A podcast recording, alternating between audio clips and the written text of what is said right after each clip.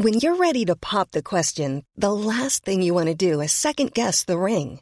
At Blue Nile dot com, you can design a one-of-a-kind ring with the ease and convenience of shopping online. Choose your diamond and setting. When you find the one, you'll get it delivered right to your door. Go to Blue Nile dot com and use promo code LISTEN to get fifty dollars off your purchase of five hundred dollars or more. That's code LISTEN at Blue Nile dot com for fifty dollars off your purchase. Blue Nile dot com, code LISTEN. Hey, I'm Ryan Reynolds. At Mint Mobile, we like to do the opposite of what Big Wireless does. They charge you a lot, we charge you a little. So naturally, when they announced they'd be raising their prices due to inflation, we decided to deflate our prices due to not hating you. That's right. We're cutting the price of Mint Unlimited from thirty dollars a month to just fifteen dollars a month. Give it a try at mintmobile.com slash switch. forty-five dollars up front for three months plus taxes and fees. Promo rate for new customers for limited time. Unlimited more than forty gigabytes per month slows. Full terms at mint mobile dot com.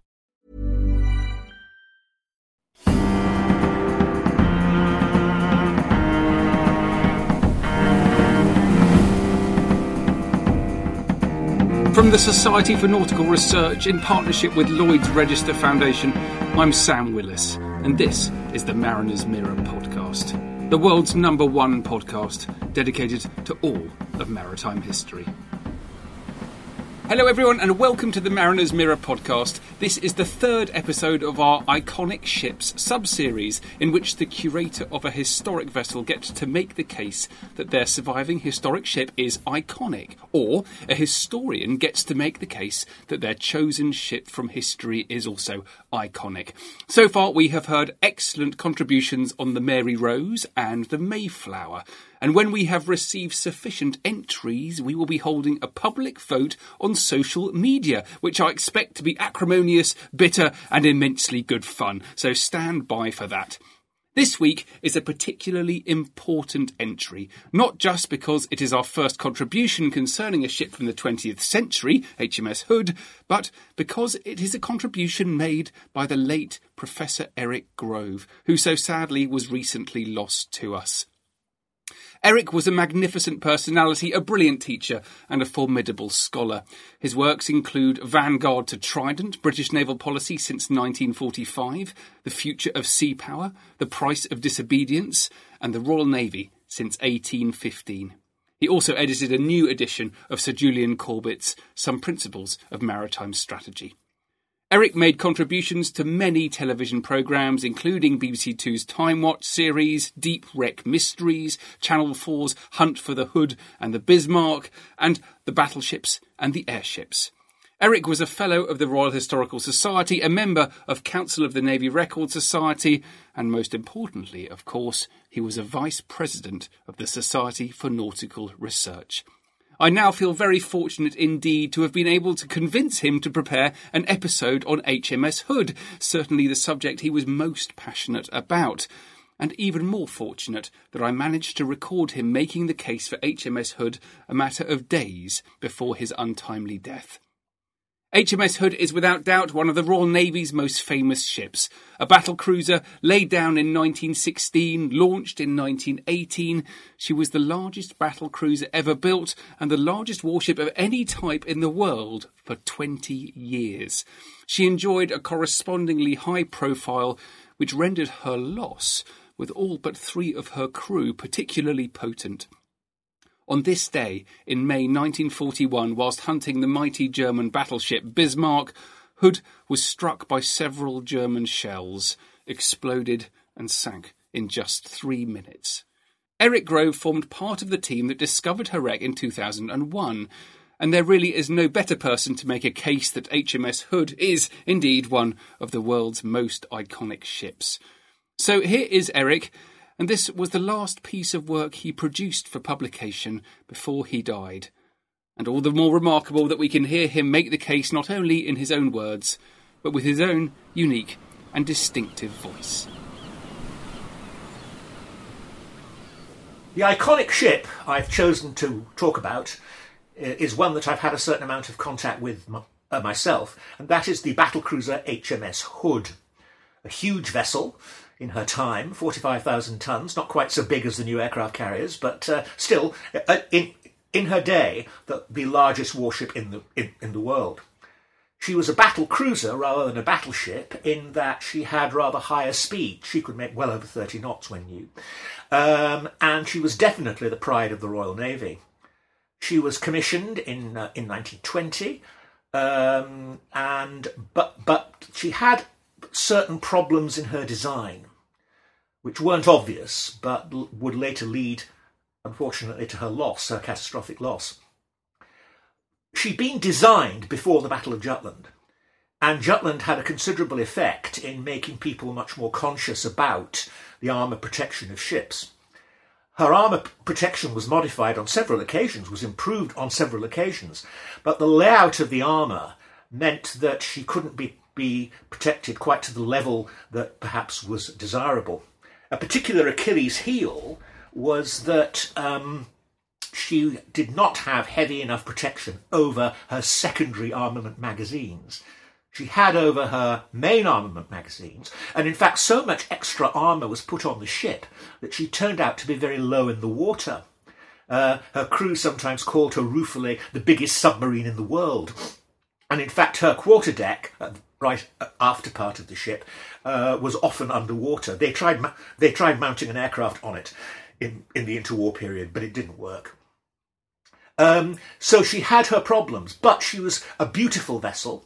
There wasn't a straight line in the sheer of her hull, which made her very elegant, and she combined a huge sense of elegance, beauty even, and power. Uh, and, and, and, she, and she was used by this uh, on a world voyage the, of a special squadron uh, around the world to demonstrate that Britain was still there as a sea power.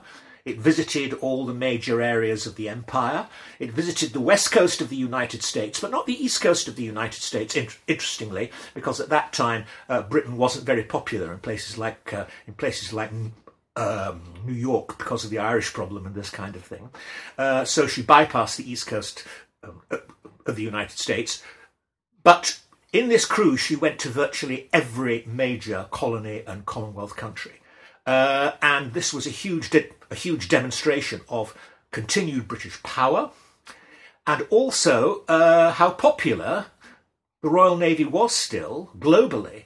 Uh, she was visited by tens of thousands of people, accompanied by the battlecruiser Repulse and a, a, a squadron of light cruisers, one of which was left behind in New Zealand to help found the New Zealand Navy, Dunedin. Um, and it was a, a huge, great success. And this, I think, made Hood such an enormous icon of British sea power. She symbolised it, her size, her grace, et cetera. She was a wonderfully iconic ship, and she was the Royal Navy and the prestige of the Royal Navy.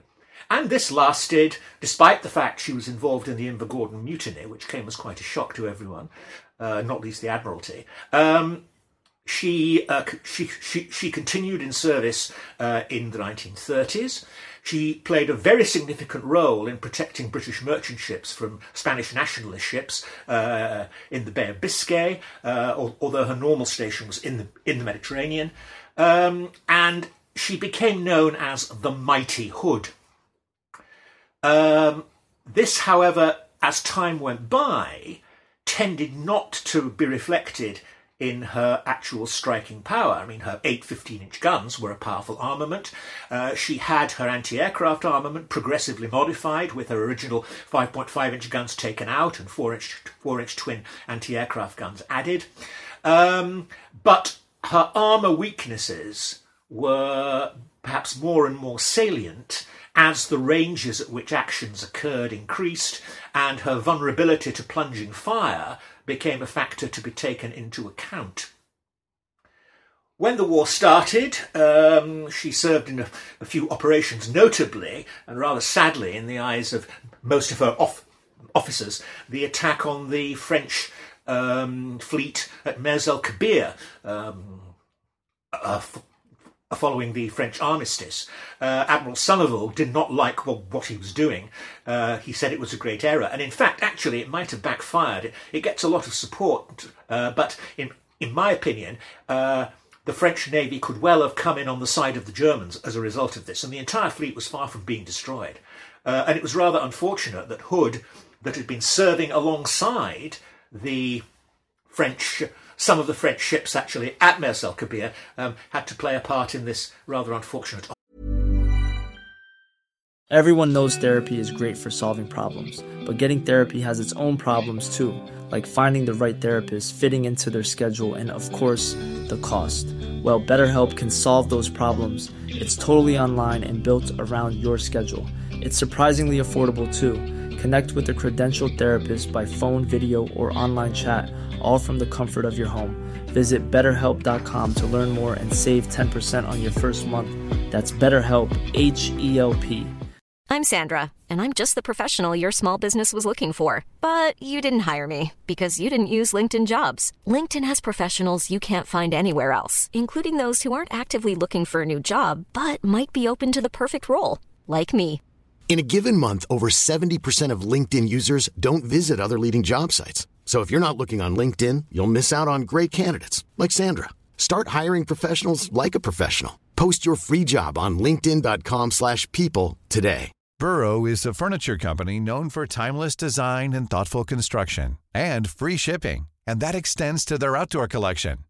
Their outdoor furniture is built to withstand the elements, featuring rust-proof stainless steel hardware, weather-ready teak, and quick-dry foam cushions. For Memorial Day, get fifteen percent off your Burrow purchase at burrow dot com slash acast, and up to twenty-five percent off outdoor.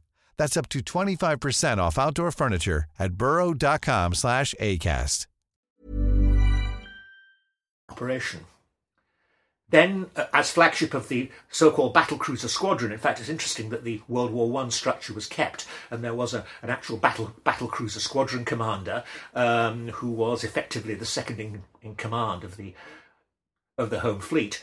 Um, she went to went to went to. to Scapa Flow and was there in uh, May nineteen forty-one when the Bismarck and Prince Eugen came out on their attempted raiding voyage. Um, Admiral Tovey, the British commander, had uh, four capital ships available, and two of them, Hood and the brand new, uh, brand new Prince of Wales, were tasked with guarding the Denmark Strait, which is the strait to the north of Iceland, uh, through which it was perhaps most likely uh, that the Germans would come. In his own flagship, Uh, uh, uh, King George the Fifth and the battlecruiser um, Repulse, um, they, they they guarded the Iceland Faroes Passage.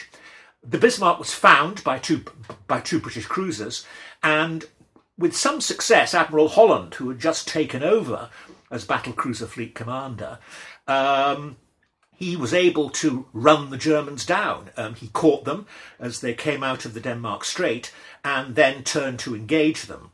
But here's where things sadly began to go wrong. Um, for one thing, the Germans, who deliberately made their ships look alike, uh, looked to be in a different order. In fact, in fact, Prince Eugen had taken over the lead because in engaging the British cruisers, uh, Bismarck had lost her four, her four radar. Um, and Holland and his and, and, and his, his officers mistook Prince Eugen uh, for Bismarck, which meant that the Bismarck was uh, able to fire at first rather unopposed against um, against against the British force.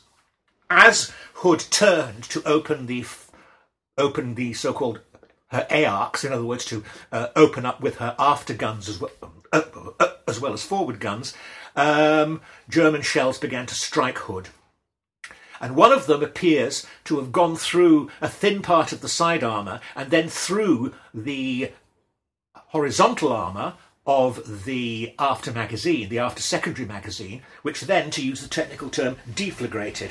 I think a, a layman would say blew up. Um, and this caused a huge, great, catastrophic explosion, which blew the after part of the ship quite literally to to um, to to smithereens. Uh, and there now comes uh, a bit of controversy among historians. Um, I was involved in the hunt for the Hood, spent a month at sea trying to find both the wrecks of the Bismarck and the Hood. And we didn't know what to expect with Hood. Um, and we found she was in a pretty dire state. There were two major, major debris fields. And in fact, interestingly, her conning tower, the heavily armoured tower at the front of the ship, uh, tr- Uh, just just behind the uh, the fore turrets, um, was blown about a mile away. Which, and I then went down to have a look at the diagram of the vessel, and sure enough, under the conning tower, there was a magazine. So there was a second magazine explosion, it looked like. Uh, and in fact, Ted Briggs, one of the three survivors, because only three out of the fourteen hundred or so people on board survived this catastrophic um, uh, uh, uh, event. And he said he remembered being surrounded by a sheet of flame just before the ship, his part of the ship went Uh, went down. So my theory is is that the explosion came forward. A lot of the starboard side of the ship, the right-hand side of the ship, had actually disappeared. The first thing we saw were, in fact, the inside of the starboard fuel tank. So most of the starboard side went. So it looks as if the explosion might have been transmitted up the starboard side of the ship uh, and into the forepart of the ship, where there was at least one major secondary explosion. Uh, so, so effectively, Hood blew up twice. Um, she went down, only three survivors. Uh, and um, the last thing Ted Briggs, the the the, the last alive survivor, who I, I got to know quite well, remembers was seeing the bow of his ship going down. Um, it may then have suffered an implosion event. Uh, but uh, there is, as I say, controversy over the actual detail, and in fact the interpretation of the wreck is difficult because it's in such a bad state. So the symbol of British sea power had disappeared in its first major action with a an enemy ship fire, firing back, and it came as a tremendous shock. A shock to Britain, a shock to the Empire, a shock to the government, and a shock to the Navy, that this great symbol of British sea power had disappeared, with very heavy loss of life. Uh, and it certainly gave the British an extra incentive to find and sink the Bismarck, which they did. Um, and Hood, be- Hood, sadly, became a symbol of the decline, as well as the continued strength of the British Empire in the early part of the, in the first half of, of, the, of the twentieth century. An iconic ship indeed. Well, I very much hope you enjoyed that, so do please go back through our archive and make sure you listen to the previous episodes on iconic ships, so the Mary Rose and the Mayflower.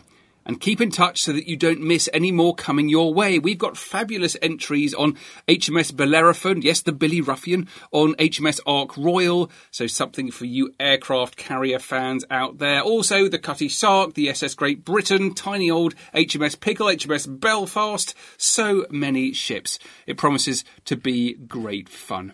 Do please follow the Society for Nautical Research on social media, on Twitter and on Facebook. And the Mariner's Mirror pod has its own Instagram and YouTube pages, both of which include wonderful original visual material that sits alongside the audio podcast episodes. There are films, documentary-style uh, pods there, as well as innovative animations and other interesting visuals. It really is tremendous. Please leave a review wherever you get your podcasts. Uh, but best of all, please do join the Society for Nautical Research. You can find us at s n r dot org dot u k. And your annual subscription will go towards publishing the most important maritime history and towards preserving our maritime past.